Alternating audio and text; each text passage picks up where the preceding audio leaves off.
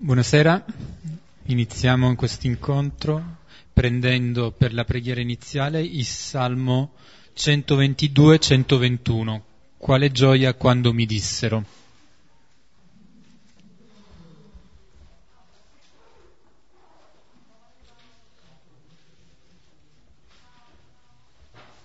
Lo preghiamo sempre dividendoci in due cori, ogni coro un versetto alla volta.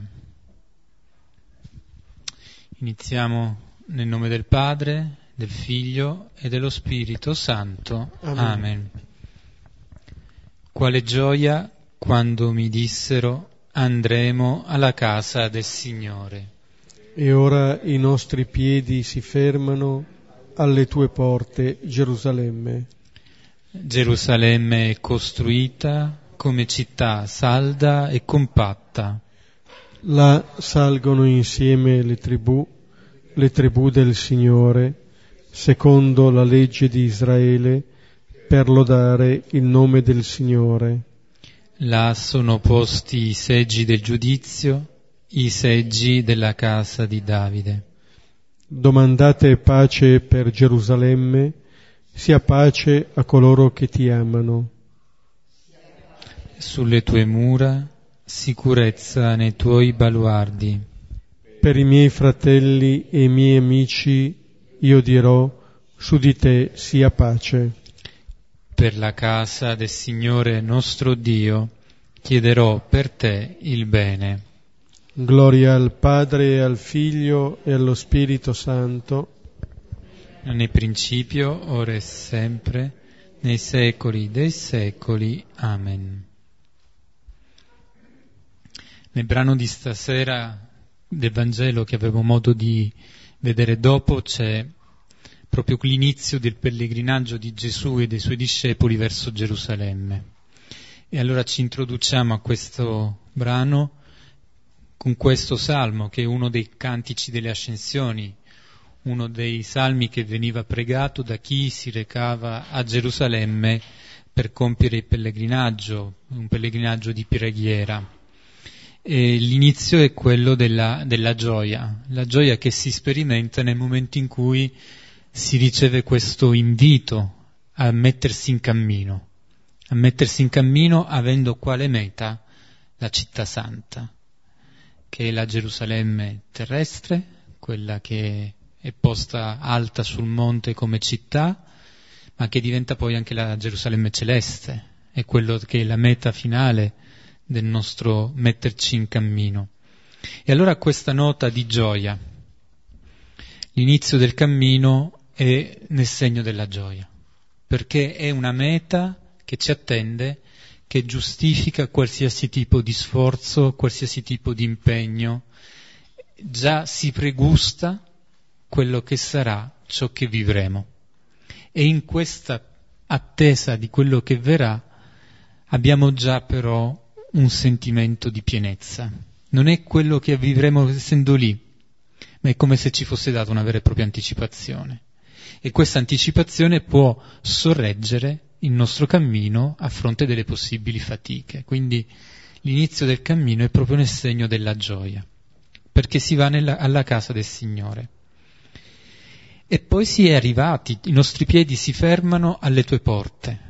Siamo giunti, questo cammino è così veloce, il passaggio tra l'inizio e l'arrivo, quasi a voler dire che è stato un tutt'uno, quasi viv- vissuto come portati da ali d'angelo, veramente per arrivare fino lì, quasi che la fatica sia stata completamente assunta da questa gioia del cammino.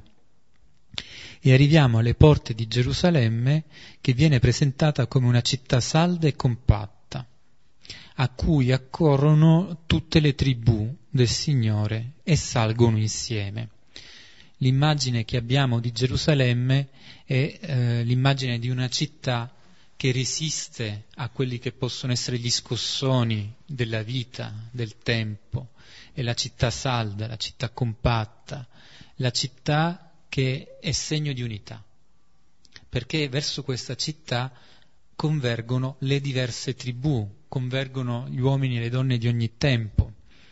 Nel segno di Gerusalemme si ritrova un'unità, si può camminare partendo da strade forse diverse, da posti diversi, ma la meta è unica e perciò Gerusalemme fa nascere un popolo, diventiamo membri di un unico popolo. E l'altro elemento che viene poi messo in evidenza è che eh, lì ci sono i seggi del giudizio, lì c'è il trono, il trono del Signore. Lì c'è questo Signore che è un giudice di misericordia, come abbiamo visto più volte nel corso del Vangelo stesso, dove abbiamo più volte ripreso oh, questo, approfondito cosa significa essere il Messia nel Vangelo di Luca per il Cristo. E lì questi seggi vengono indicati come, ecco, incontriamo il Signore che si rivela appieno, questo Signore che nella Trasfigurazione si è fatto già percepire da alcuni dei suoi discepoli. Gli ultimi versetti invece sono nel segno di una richiesta di pace. Pace per la città, pace per coloro che la amano, pace per i miei fratelli e i miei amici. Su di te sia pace per tutti quelli che mi sono cari, per la casa del Signore.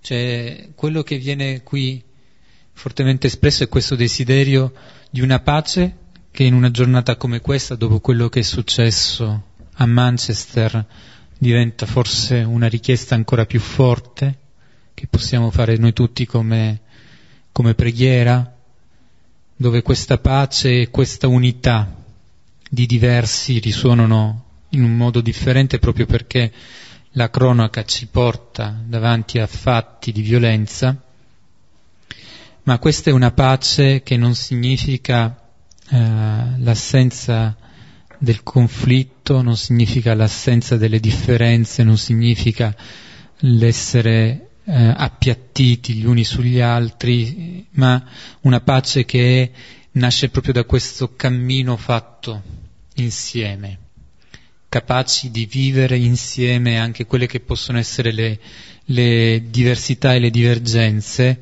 e riuscire a trovare in questa meta comune la ragione più profonda per poterci ritrovare insieme e per poter vivere in pace. Il Salmo introduce il brano eh, di questa sera, come diceva Giuseppe, Luca nove, cinquantuno, cinquantasei. Siamo appunto nel, nel momento in cui comincia la, eh, la seconda parte del Vangelo di Luca, dopo che Gesù per due volte ha predetto passione, morte e risurrezione. Allora è un... Gesù ha detto qual è la, la direzione del suo cammino. Ovviamente questa Gerusalemme di cui si parla e di cui si parlerà è un luogo ben preciso, ma anche il senso, la direzione dell'intera vita di Gesù.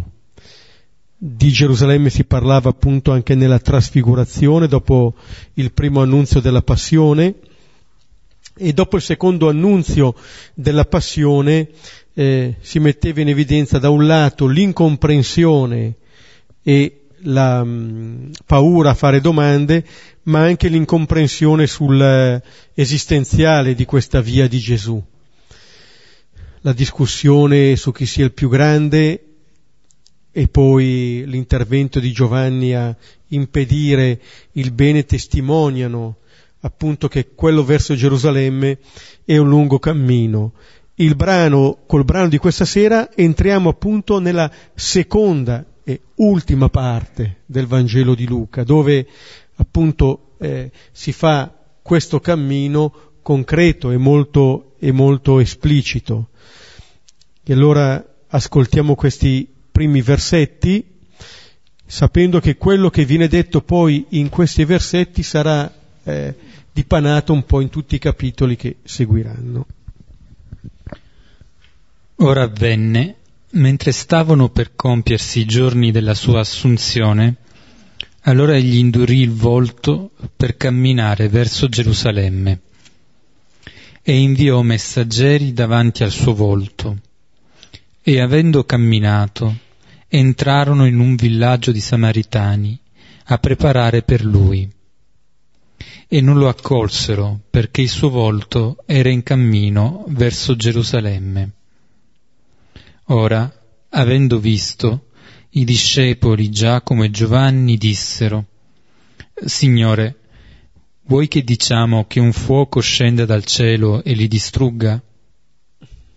Ora, voltatosi, li sgridò: «Non sapete di che spirito siete? Il Figlio dell'uomo non venne a perdere le vite degli uomini, ma a salvarle». E camminarono verso un altro villaggio. Questo è il brano su cui ci fermeremo, eh, che comincia con appunto la decisione di Gesù di camminare verso Gerusalemme e arriverà fino al capitolo diciannovesimo, al versetto ventotto, quando si narra appunto dell'ingresso del Messia in Gerusalemme. Però già da qui si intravede quella che è la meta, così come abbiamo pregato nel Salmo: «Quale gioia quando mi dissero: andremo alla casa del Signore». Ecco, questo è il cammino, questa è la direzione. E tutto ciò che sarà detto in questa parte sarà la spiegazione di questo viaggio. È un viaggio geografico, ma è un viaggio anche evocativo, un viaggio eh, che ci farà vedere, ci farà contemplare quello che qui appunto viene chiamato il volto di Gesù, la conoscenza sempre più piena di questo Signore. In Gerusalemme ci sarà la conoscenza piena e definitiva del Signore. Però questo, questo descrizione del viaggio ci dice che cosa significa in concreto seguire Gesù nel suo cammino verso Gerusalemme, nel suo cammino verso la passione, morte e risurrezione. E il discepolo sarà chiamato a fare esperienza eh, di ciò che anche Giovanni il Battista aveva eh, sperimentato, cioè l'invito a cambiare l'attesa. Sei tu colui che deve venire o dobbiamo aspettare un altro? Allora non è che eh, Gesù cambia il tipo di Messia, è il discepolo chiamato a cambiare la propria attesa, accogliere cioè quel Messia che Gesù rivela. Ciò che Gesù dirà, ciò che Gesù compirà in questo viaggio saranno appunto la preparazione per riconoscere il Messia in colui che sarà elevato a Gerusalemme, quello che diceva anche nella Trasfigurazione. Questo viaggio di Gesù verso Gerusalemme è la sua consegna definitiva al Padre. Se ricordate, ci torneremo magari anche dopo, non è il primo viaggio di Gesù a Gerusalemme. I Vangeli dell'infanzia ci parlano del viaggio che i suoi facevano tutti gli anni, così anche eh, quello che racconta il capitolo secondo di Luca è il viaggio di Gesù dodicenne a Gerusalemme. Quello che già si intravedeva allora si compirà con questo viaggio, e capiremo meglio che proprio a partire da questo definitivo viaggio è stato scritto anche il primo viaggio di Gesù dodicenne. E adesso possiamo ascoltare i versetti. Iniziamo col versetto cinquantuno. Ora avvenne, mentre stavano per compiersi i giorni della sua assunzione, allora egli indurì il volto per camminare verso Gerusalemme. Ecco, la, la prima nota che l'Evangelista mette in luce eh, parla di un compimento. È quello che eh, si diceva anche nel brano della Trasfigurazione, quando eh, appaiono Mosè ed Elia, parlavano del suo esodo che avrebbe portato a compimento a Gerusalemme. Allora, la prima nota che viene messa in luce è che Gerusalemme dice di un compimento. Ora i nostri piedi si fermano alle tue porte, Gerusalemme, abbiamo pregato. In Gerusalemme si va, si va come verso un compimento. Allora, quello che già ai suoi discepoli suonava come un fallimento, viene presentato invece come un compimento, un compiersi, dice di una pienezza. Stanno per compiersi i giorni. Questo compimento ha una storia, non il giorno, non c'è solamente un momento, ci sono dei giorni, c'è un cammino. E il discepolo è chiamato a seguire il suo Signore in tutti questi giorni, che dicono appunto di questo compimento. E i giorni della sua assunzione, qui c'è un termine che, eh, che dice al contempo il mistero pasquale, di morte e di resurrezione, perché lo possiamo interpretare come un... i giorni del, in cui fu tolto, in cui fu levato, ma in cui anche Gesù fu sollevato, che dice un po' la risurrezione, il termine che ricorrerà anche nell'ascensione, ma perché il mistero di Gesù dice al contempo queste cose, lo ha detto e l'ha ripetuto anche nella predizione, che non è solamente della passione e della morte, ma passione, morte e risurrezione. Si tengono queste realtà, non se ne può isolare una, e quella che viene dopo non annulla le precedenti, conferma ciò che precede. Allora eh, ci sono c'è questo compimento, ci sono questi giorni, e si dice che Gesù indurì il volto. Il volto è un termine che torna tre volte in questi pochi versetti. Allora, l'indurimento del volto dice della decisione di Gesù, non momentanea, ma una decisione definitiva di Gesù. È un indurimento del volto che dice al contempo la determinazione e la perseveranza in questa determinazione. Non è un atteggiamento di una volta, di un'occasione. È il modo con cui Gesù si dirige verso Gerusalemme.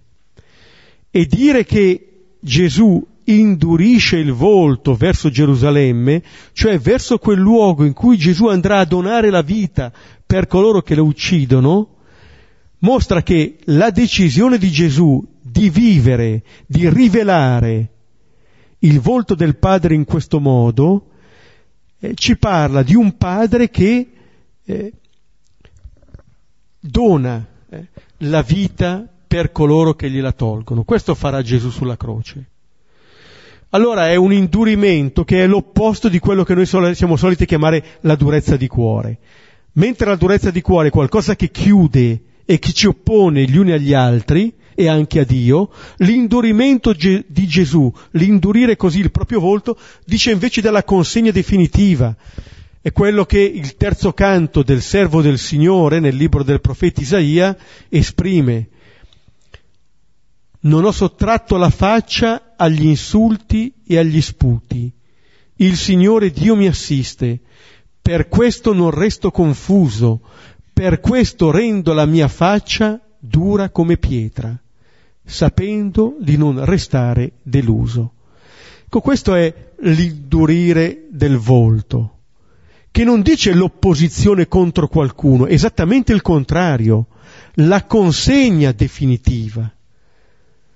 Ecco, il volto che viene indurito è quello che non si sottrae a questa consegna di sé, rende definitivo questo dono.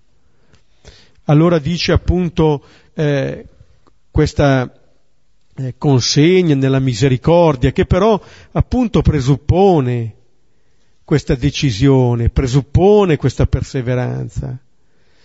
E allora indurisce il volto per camminare. Questo è un altro termine che compare e comparirà eh, spesso in questi, eh, in questi capitoli, perché ciò che sta sotteso qui è questo viaggio, che dice anche della progressione non tanto di Gesù, perché Gesù qui la decisione l'assume e la porterà fino al compimento. Il cammino è la possibilità che viene offerta ai discepoli e quindi a noi di conoscere e di seguire questo Gesù.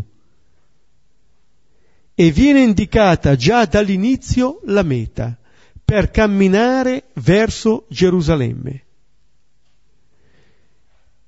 La meta viene già indicata. Allora dicevo, non è solamente una meta geografica, è il senso della vita di Gesù. Questo ci dice che ogni tappa parlerà di Gerusalemme. Cioè il dono di Gesù non è che avverrà solo a Gerusalemme. A Gerusalemme si manifesterà in pienezza, ma la logica che guida il cammino di Gesù, l'abbiamo già visto, sarà questo sempre. In un certo senso, già dall'episodio di Luca due di Gesù dodicenne, Gerusalemme era già la meta finale. Il figlio, il servo Gesù, rimase a Gerusalemme. Mentre gli altri tornano, Gesù non torna. E se è anche vero che è ritornato a Nazareth coi suoi, è ritornato stando però, come dire, sempre a Gerusalemme, stando nelle cose del Padre suo. Qui, se vogliamo, comincia un viaggio di sola andata, non c'è più ritorno. È il viaggio definitivo. Quello che era stato parziale nei racconti dell'infanzia diventa definitivo in questo racconto. In questo racconto in cui Gesù viene presentato appunto come colui eh, che cammina verso Gerusalemme e partendo verso Gerusalemme dice che lascia alcune cose. La definitività comincia lasciando alcune cose, alcuni luoghi. Si va verso Gerusalemme lasciando alcune realtà, lasciando la Galilea, Gesù parte, è una svolta. Luca nove cinquantuno si dice appunto è un momento di svolta, che forse può richiamare magari anche nella nostra vita alcuni momenti che sono per noi diventati significativi, ognuno sa quali, magari ce n'è anche più di uno, in cui un momento ha fatto un'esperienza, ha fatto un po' da spartiacque tra quello che c'era prima e tra quello che c'era dopo. Siamo gli stessi e non siamo più gli stessi, così come il brano della eh, Trasfigurazione diceva che il suo volto divenne altro. Luca nove ventinove, mentre pregava il suo volto divenne altro. Non è che si è cambiato. Quello che può cambiare è lo sguardo del discepolo che finalmente riconosce in Gesù il suo Messia. Ma questo momento di svolta che vive qui Gesù nel suo andare verso Gerusalemme, ripeto, è un'esperienza che anche noi possiamo vivere. Delle tappe. Sapere che ci sono, così come Abramo, no? Quando fa delle esperienze mette una pietra. Ognuno di noi ha i suoi santuari. Alcuni luoghi, alcuni momenti. Ecco, momenti di svolta. Questo che è di Gesù è chiamato ad essere anche il momento di svolta del discepolo. Quello che Gesù ha detto finora si compie. Quello che i discepoli hanno ascoltato, adesso in un certo senso sono chiamati a contemplarlo, a vederlo.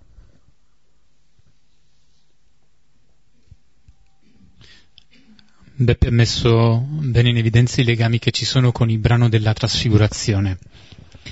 Allora, qualche piccolo riferimento che questo accostamento mi veniva, mi aveva suggerito. Intanto il fatto che qui ritroviamo le espressioni volto, e il volto c'era nel brano della Trasfigurazione ed era questo volto che era stato cambiato perché, perché questa stretta comunione con il Padre che veniva reso visibile anche ai discepoli.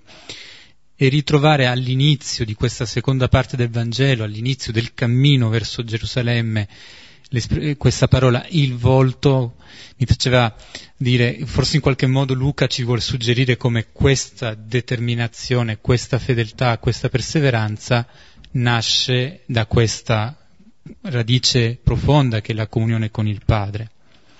Non è nulla di nuovo, l'abbiamo continuamente ripetuto nel corso del Vangelo di Luca, come lì è quello che ci viene consegnato come dono, l'entrare in questa comunione di figli con il Padre in Cristo, in Gesù.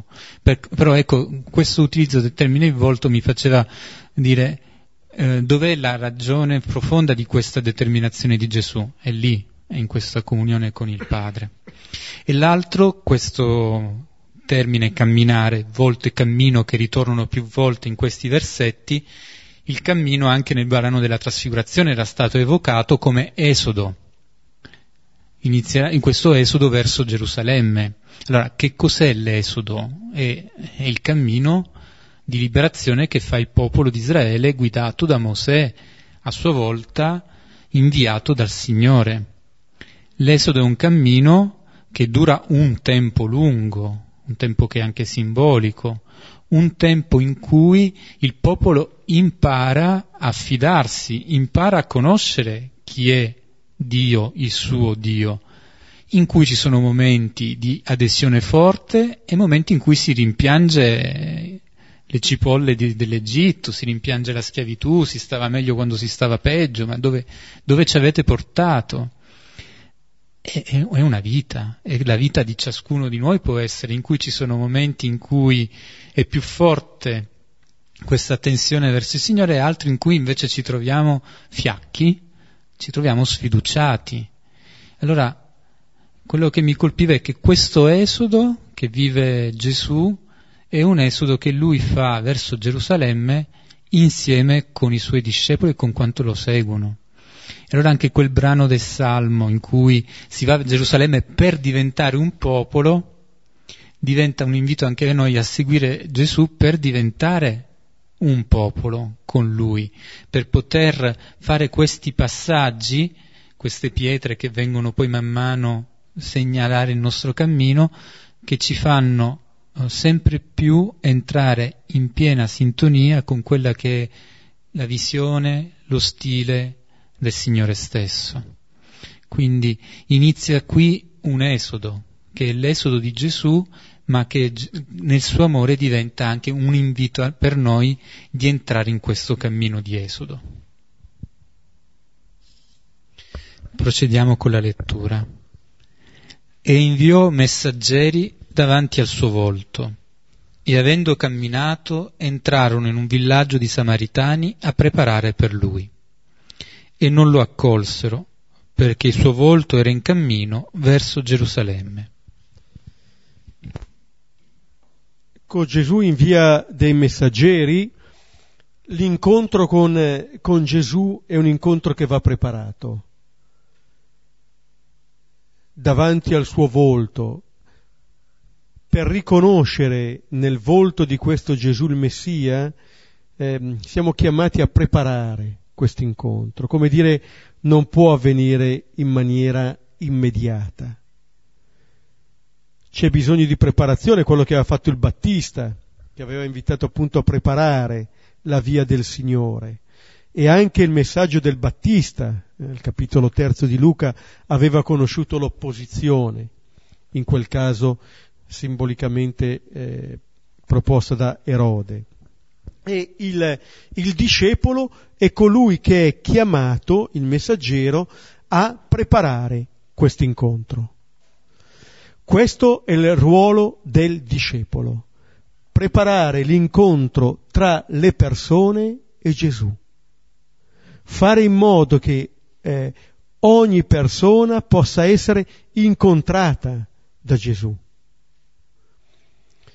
Nel, negli esercizi spirituali, nella notazione quindicesima degli esercizi, Sant'Ignazio dice che colui che dà gli esercizi deve aiutare l'esercitante a mettersi in un contatto immediato con il suo creatore. Deve favorire questo incontro, ma l'incontro non è tra colui che dà gli esercizi e l'esercitante, è tra, è tra l'esercitante e il Signore. Questo presuppone la fiducia che noi possiamo riconoscere ciò che il Signore ci vuole dire, in una maniera appunto immediata. Il discepolo, il vero discepolo, non fa da schermo, fa da ponte. Non prende il posto del maestro che lo invia, non lo sostituisce. Cerca invece che il, eh, di fare in modo che il maestro e la persona si possano incontrare nella reciproca verità. Ed entrano in un villaggio di Samaritani. È un viaggio che comincia col, subito col difficile. Addirittura nel discorso missionario di, di Matteo Gesù diceva non entrate nei, nelle città dei Samaritani. Qua invece nei primi villaggi in cui entrano sono i villaggi di Samaritani, popolo eh, che rappresenta bene eh, all'interno del territorio di Israele l'infedeltà. C'era stata una deportazione, erano state portate altre popolazioni, per cui diversità di razze, sincretismo religioso, tenevano assieme la fede in questo Dio, la fede nei loro dei. Questo per dire che cosa? Per dire, se prendete il secondo libro del Re, capitolo diciassettesimo, leggete queste cose, per dire che si comincia proprio lì dove sembra essere il terreno più difficile. Si comincia cioè dove eh, la difficoltà emerge subito. In apparenza sembra che si cerchi quasi il rifiuto se non lo scontro.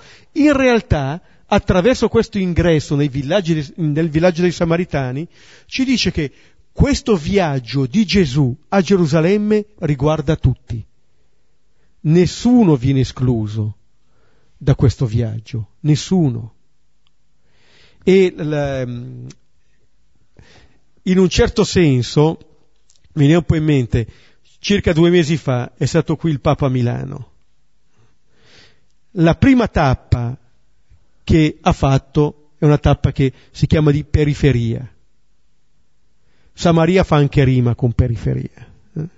Da lì si comincia, ma è un luogo che dice anche appunto di una popolazione eccetera, ma è un luogo che può riguardare anche ciascuno.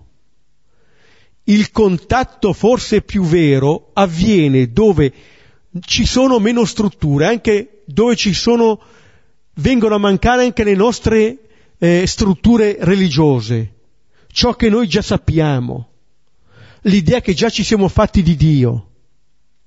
Lì arrivano, lì vengono inviati i messaggeri, lì entrano in questo, via, in questo villaggio e non lo accolsero. Anche questo è un motivo ricorrente. Al capitolo quarto abbiamo visto che non è stato accolto a Nazareth, in Galilea. Prima tappa, subito non accoglienza. Prima ancora potremmo andare a Betlemme. Per loro non c'era posto. A Nazareth non viene accolto. Adesso non viene accolto. Perché il suo volto era in cammino verso Gerusalemme. Allora, è vero... Qui c'è la, l'opposizione, dov'è il Tempio? Basta andare a Giovanni quattro alla, al dialogo di Gesù con la Samaritana, ma qui quello che poi verrà messo in luce anche dalla reazione dei discepoli è che questo Messia è difficile da accogliere, perché è diverso da come noi ce lo aspettiamo. Perché è un Messia che va a Gerusalemme, perché questo Messia che va a consegnare se stesso a Gerusalemme è un Messia che difficilmente accogliamo. Lo abbiamo già ascoltato nelle due predizioni della Passione, Morte e Risurrezione. Facciamo fatica.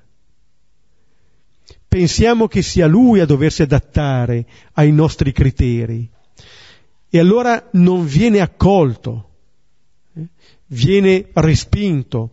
Questo, ehm, questo atteggiamento eh, di questo villaggio di Samaritani esprime la lontananza. ed esprime, come vedremo subito dopo, la comunanza di samaritani e anche di discepoli.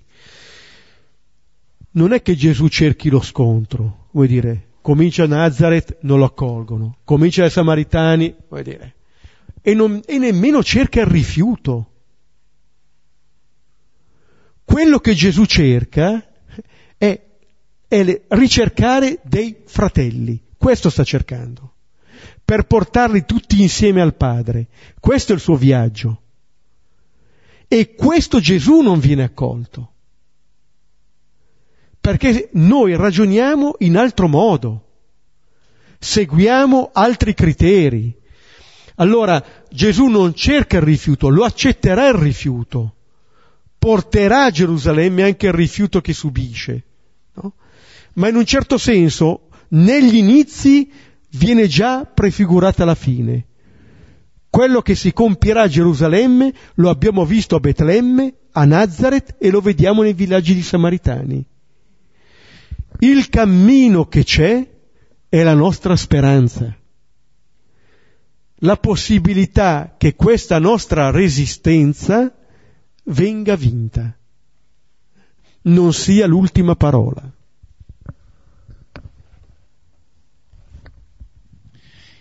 Il rifiuto da parte dei samaritani di accoglierlo è ancora tanto più forte poi se teniamo conto che nel momento in cui c'era la questione chi è il più grande, poco, pochi versetti prima, al versetti quarantasei e seguenti, Gesù aveva risposto prendendo un bambino e mettendolo accanto a sé e parlato, aveva parlato dell'accoglienza che viene fatta a quel bambino, che diventa l'accoglienza fatta a se stesso e quindi a Dio. Quindi capiamo come questo rifiuto, che cosa significa questo rifiuto di accogliere.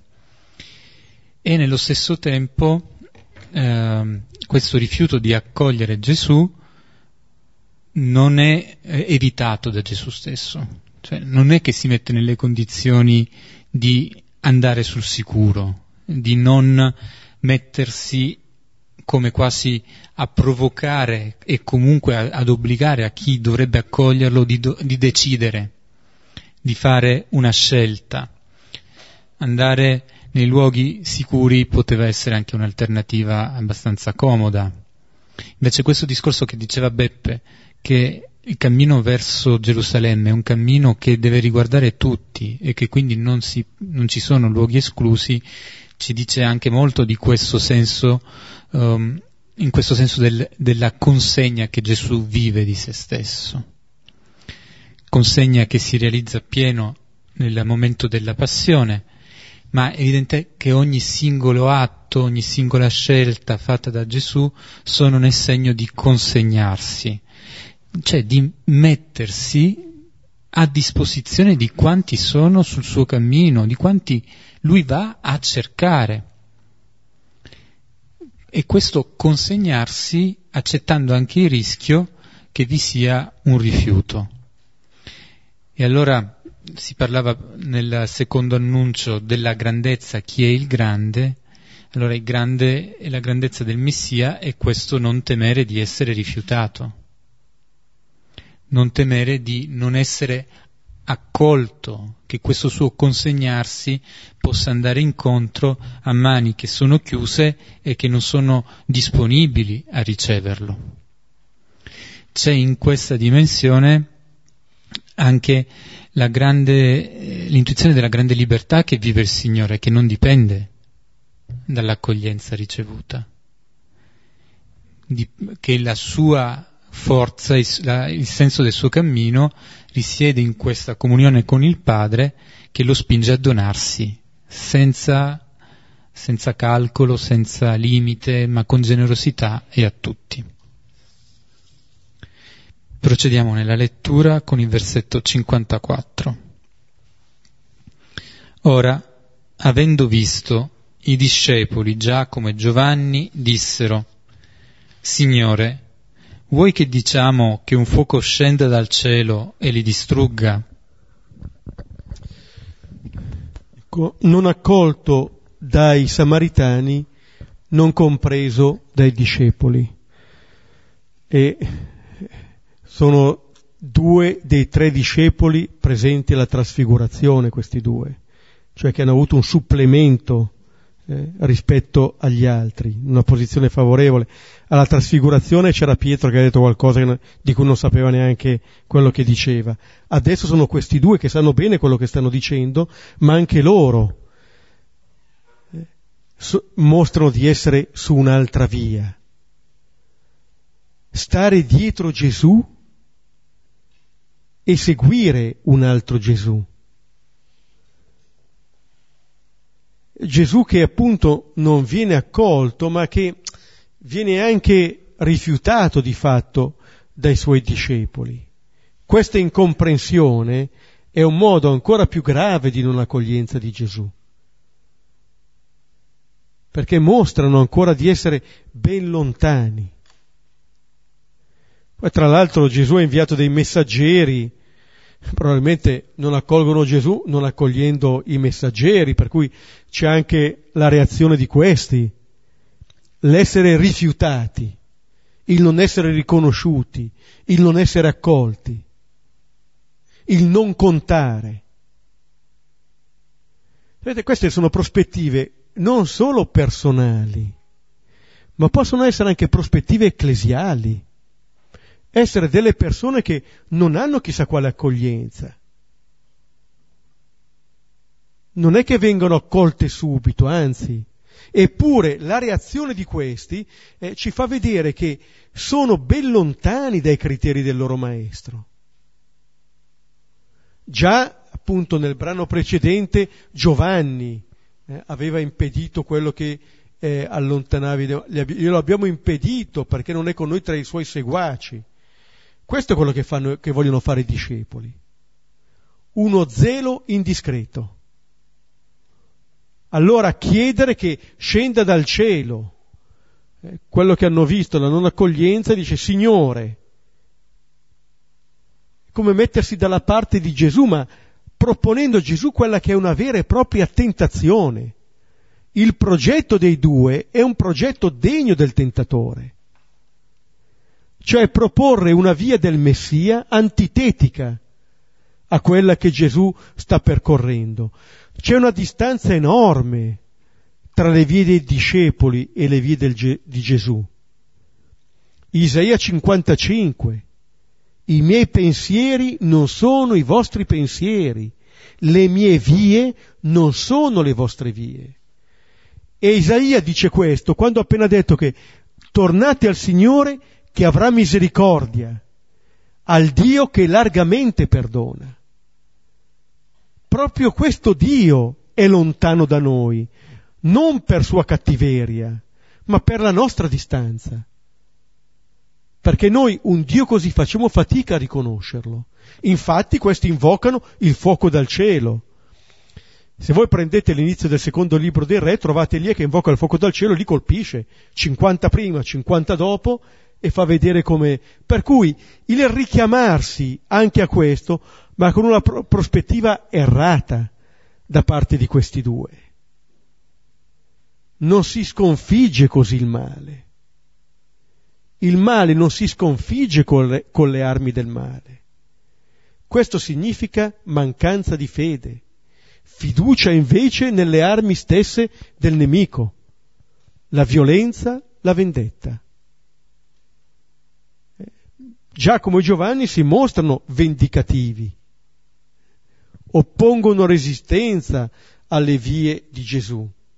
E allora eh, questo, eh, questa lontananza, questa incomprensione fa vedere la lontananza, l'incomprensione tra il fuoco dei discepoli e il fuoco del Signore.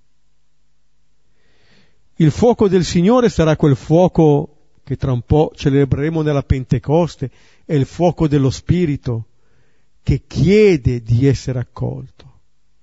Come l'amore chiede di essere accolto, non può essere imposto. Si può solo accogliere. Né si merita né si impone, si accoglie.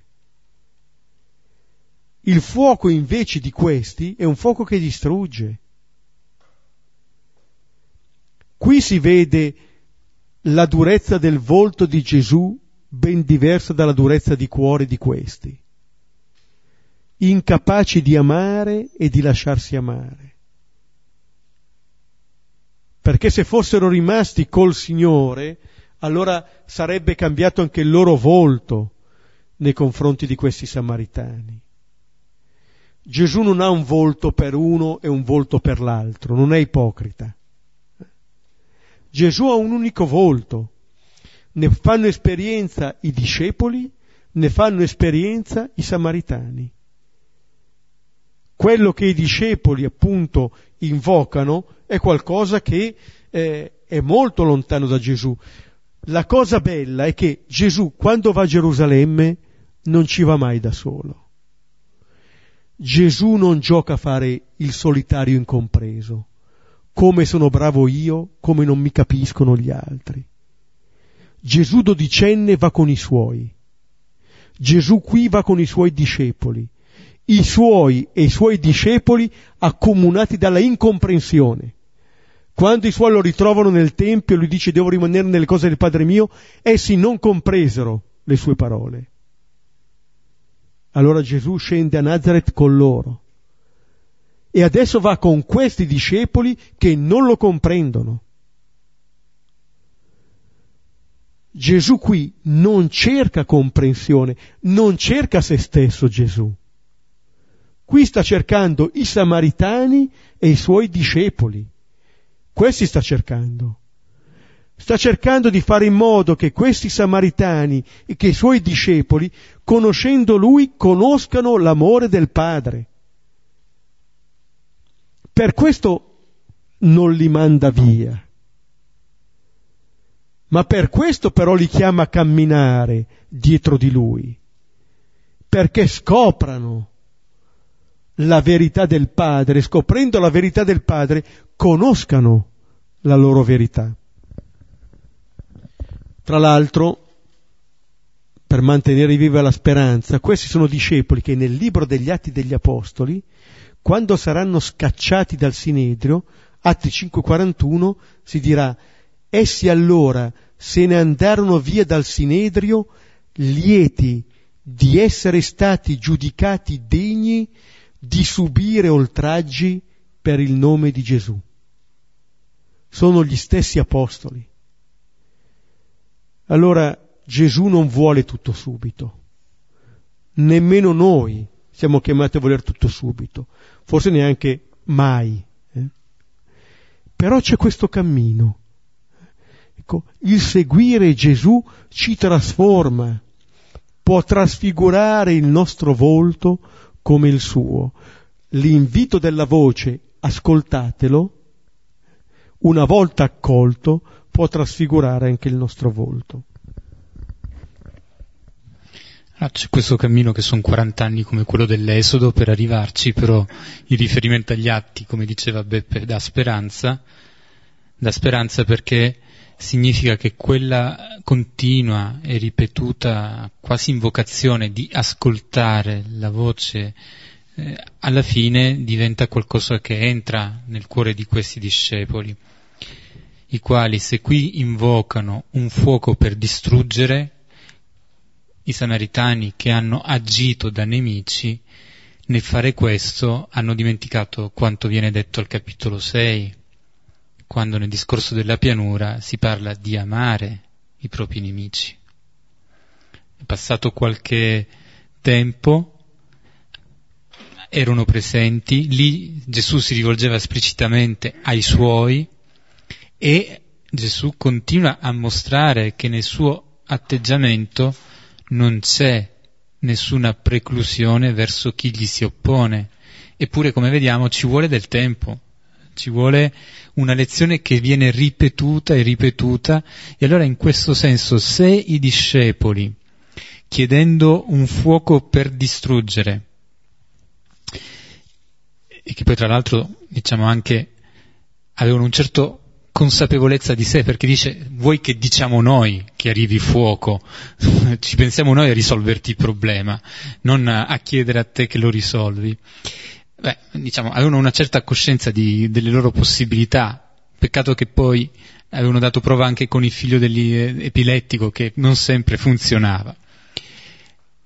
Loro però, per loro la soluzione è eliminare il problema. Di fronte a un rifiuto, eliminiamo.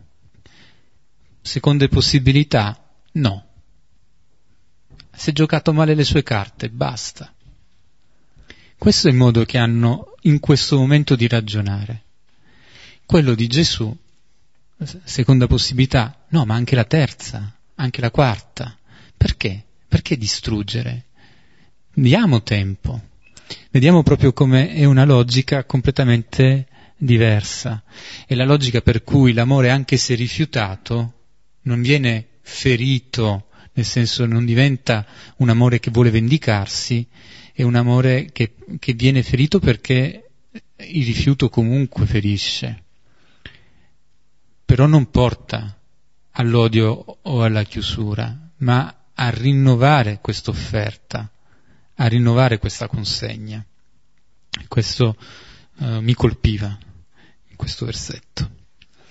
Concludiamo il brano. Ora, voltatosi, li sgridò: non sapete di che spirito siete? Il figlio dell'uomo non venne a perdere le vite degli uomini, ma a salvarle. E camminarono verso un altro villaggio. Ecco, Gesù si volta e sgrida. La prima cosa che fa non è sgridare, la prima cosa che fa è voltarsi. Cioè, la prima cosa che Gesù fa, come diceva un mio confratello di Catania, è ristabilire la relazione. Il ristabilire questa relazione, quello che farà anche con Pietro dopo il rinnegamento. Cioè, le parole che Gesù dice, le dice all'interno di una relazione. E questo volgersi di Gesù, questo ristabilire il contatto, sappiamo com'è importante. Tant'è vero che si dice, se io parlo con qualcuno e qualcuno guarda altrove, dico guardami, anche se lui ha bisogno delle orecchie per, per ascoltare, non degli occhi. Però, come dire, è diverso se io parlo e vedo che l'altro è nella relazione. Gesù ricostruisce questa relazione e poi sgrida. Questo è il verbo che indica gli esorcismi. Cioè vuole liberare i suoi da quello spirito, e qui c'è un'aggiunta che non è presente in tutti i manoscritti ma che rende bene. Cioè, di fronte al volto di Gesù noi siamo in grado di cogliere qual è lo spirito che ci abita. Se è in sintonia con questo Gesù o si oppone a questo Gesù. Perché i Samaritani e i discepoli sono accomunati da una falsa immagine di Messia, rifiutano il Messia che Gesù sta rivelando. Chi per un modo, chi per l'altro, eh, segnala questa distanza. Allora, la, quello che Gesù sta rivelando, questo Messia che va a consegnarsi, è questo. Perché il volto di Gesù è indurito in questa sua consegna, nell'amore e nella misericordia, non ce n'è un altro. E allora sono i discepoli chiamati a conversione. E allora questo è il modo, tra l'altro eh, questo atteggiamento di Gesù sarà poi ripreso da lui stesso, eh, ancora nel Vangelo di Luca, nel capitolo seguente, ci sarà la parabola cosiddetta del buon samaritano. Al capitolo diciassettesimo, quando guarirà dieci lebbrosi, si dirà che uno di loro, samaritano, un samaritano, vedendosi guarito, tornò indietro a ringraziare Gesù. E lui dice: non si è trovato nessuno al di fuori di questo straniero. Cioè, nonostante ci sia stata questa opposizione, Gesù riconosce all'interno dei samaritani la bontà. Come dire, non c'è nulla che sia, possa essere del tutto privo di bene. Questo è un modo di guardare che dice di una grande fede. E dice anche che è importante anche il più piccolo segno di bene che c'è. Gesù è attento a questo. il quarto canto del servo dirà anche questo, cioè andare in cerca di quelle, eh, di ciò che ancora è presente, di non arrendersi al male, di vedere quei piccoli segni di bene ancora presenti. Può valere per noi, può valere per gli altri, ma già avere questo sguardo. Ma anche il fatto che lui sgridi i suoi discepoli, non è che li manda via, non è che li allontana. Tanto è vero che poi si dice e camminarono verso un altro villaggio. Mentre comincia questo, questa pericope dicendo indurì il suo volto, sembra che sia Gesù solo a camminare, il finale è un finale d'insieme, camminarono. Cioè non li sgrida per mandarli via, anzi per richiamarli, per richiamarli a sé. Certo, Gesù che è rifiutato si rifiuta di giudicare, si rifiuta di giudicare i Samaritani, si rifiuta anche di giudicare i suoi, nonostante gli sgridi, e li chiama. E camminarono verso un altro villaggio. Il cammino riprende, si riparte. Questo anche a livello di indicazioni, al di là del cammino di fede, anche a livello umano. Uno dice, ma chi me lo fa fare? È andata male una volta, perché andare verso un altro villaggio? Perché non ci dice che sarà accolto. Andarlo verso un altro villaggio. Ma quello che si cerca qui non è il successo, perché andare per cercare di essere accolti, eccetera, sarebbe un po'... Non, non ci interessa il villaggio, ci interessa la conferma nostra, l'accoglienza nostra, ma questo non dice il bene che vogliamo al villaggio. Allora quello che Gesù invita a fare non è tanto ad avere successo, questo non, è, non viene assolutamente detto. Quello che viene detto è di andare in questi villaggi, di portare la buona notizia. Questo viene richiesto. E allora si riparte. Sarà la logica che guiderà la parola negli Atti degli Apostoli. Il rifiuto in un luogo diventerà la possibilità per altri di ascoltare quella parola. E coloro che sono inviati, appunto, andranno ad annunciare. E allora si capisce che eh, diventa in questo modo una possibilità nuova. Cioè che anche il l'insuccesso, tra virgolette, viene accolto e viene vissuto bene. Gesù accetta l'insuccesso, non lo cerca, è diverso, lo accetta. Però in questo accettare l'insuccesso c'è un'accoglienza profonda anche di coloro che lo rifiutano. Possono dire di no a Gesù, non possono impedire però, però a Gesù di dire di sì a loro. Cioè la consegna di Gesù avverrà proprio così, in coloro che ancora non lo comprendono, così come ha fatto coi suoi. Non l'hanno compreso a Gerusalemme, tornò dunque con loro e stava loro sottomesso. Questa è la logica divina di chi non ha paura di consegnarsi anche in coloro che, a coloro che non lo comprendono. Non c'è altra logica, ma questa è la logica che darà frutto. Questa è la fiducia del Signore nella sua opera.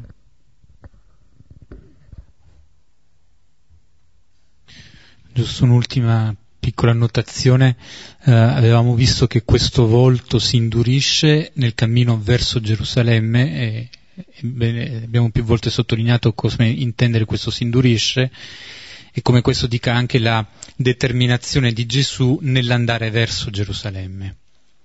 Ed è però questo stesso volto che in questo frangente distoglie lo sguardo da Gerusalemme per guardare i discepoli, dove non significa che quindi il cammino verso Gerusalemme viene fatto a costo di perdere qualcuno, a costo di, di diventare una sorta di eh, totem questo cammino. No, ha un cammino il cui la meta è Gerusalemme, ma racconta come ci arriva a Gerusalemme. Se ho perso qualcuno, ho fatto un cammino in cui non ho rispettato veramente questa meta. Quindi volgere lo sguardo, volgere questo volto da Gerusalemme ai discepoli è un modo per riportare questa meta che è Gerusalemme ai discepoli, perché poi possano insieme camminare. E infatti il Vangelo continua dicendo: e camminarono verso un altro villaggio. Quasi a dire che ora sono tutti i volti, quello di Gesù e quello dei discepoli, che guardano all'unisono verso la meta del cammino. Ci fermiamo per qualche minuto per rileggere il brano e poi pot- diamo spazio a, alle condivisioni e alle domande.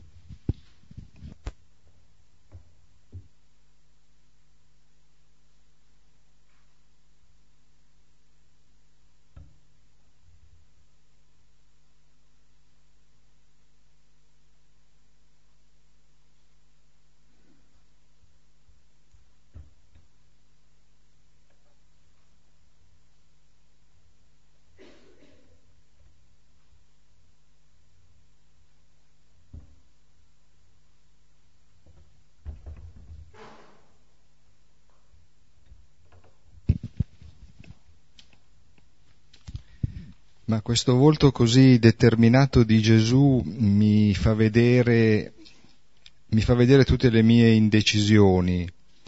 E anche questa mattina ero indeciso se andare o no in un posto per fare una proposta, poi alla fine sono andato ma non ero molto convinto, no? Per cui questa persona, quando mi ha visto con un volto molto deciso, mi ha detto no. Però poi io, quando sono uscito, nella mia retromente è venuta una specie così, non ero poi dispiaciuto. E allora mi sono detto: ma cosa sono venuto qui a perdere tempo? Cioè, qui invece vedo che c'è una, una ferma decisione che veramente devo dire che a me manca, soprattutto nel, nel, nel seguire, nel seguire il cammino. E poi mi colpisce che sembra quasi che Luca voglia giustificare questi samaritani, perché mi sembra di aver capito che questi hanno visto il volto di Gesù che era deciso ad andare verso Gerusalemme, e quindi eh, hanno visto il suo volto, hanno visto questa sua decisione, e quindi è come se lo abbiano incoraggiato in un certo senso, no? A proseguire verso... Eh, cioè io mi, mi porto veramente le, le, le, questa eh, spe, cioè chiedo questa, questa capacità, insomma, di, di, di essere deciso, no, in questo cammino, soprattutto proprio quando si scivola su delle banane così, ecco.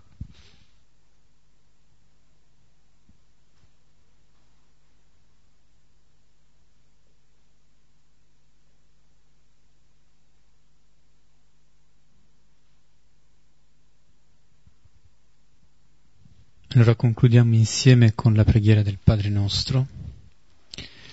Padre nostro, che sei nei cieli, sia santificato il tuo nome, venga il tuo regno, sia fatta la tua volontà, come in cielo così in terra.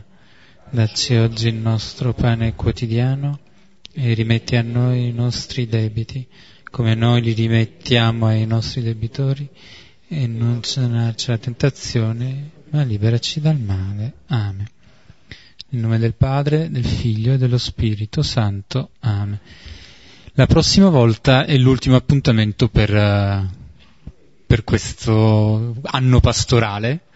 Concludiamo quindi martedì prossimo, e dato che è l'ultima volta vi proponiamo di fare qualcosa di leggermente diverso, nel senso di dare più spazio al momento della condivisione.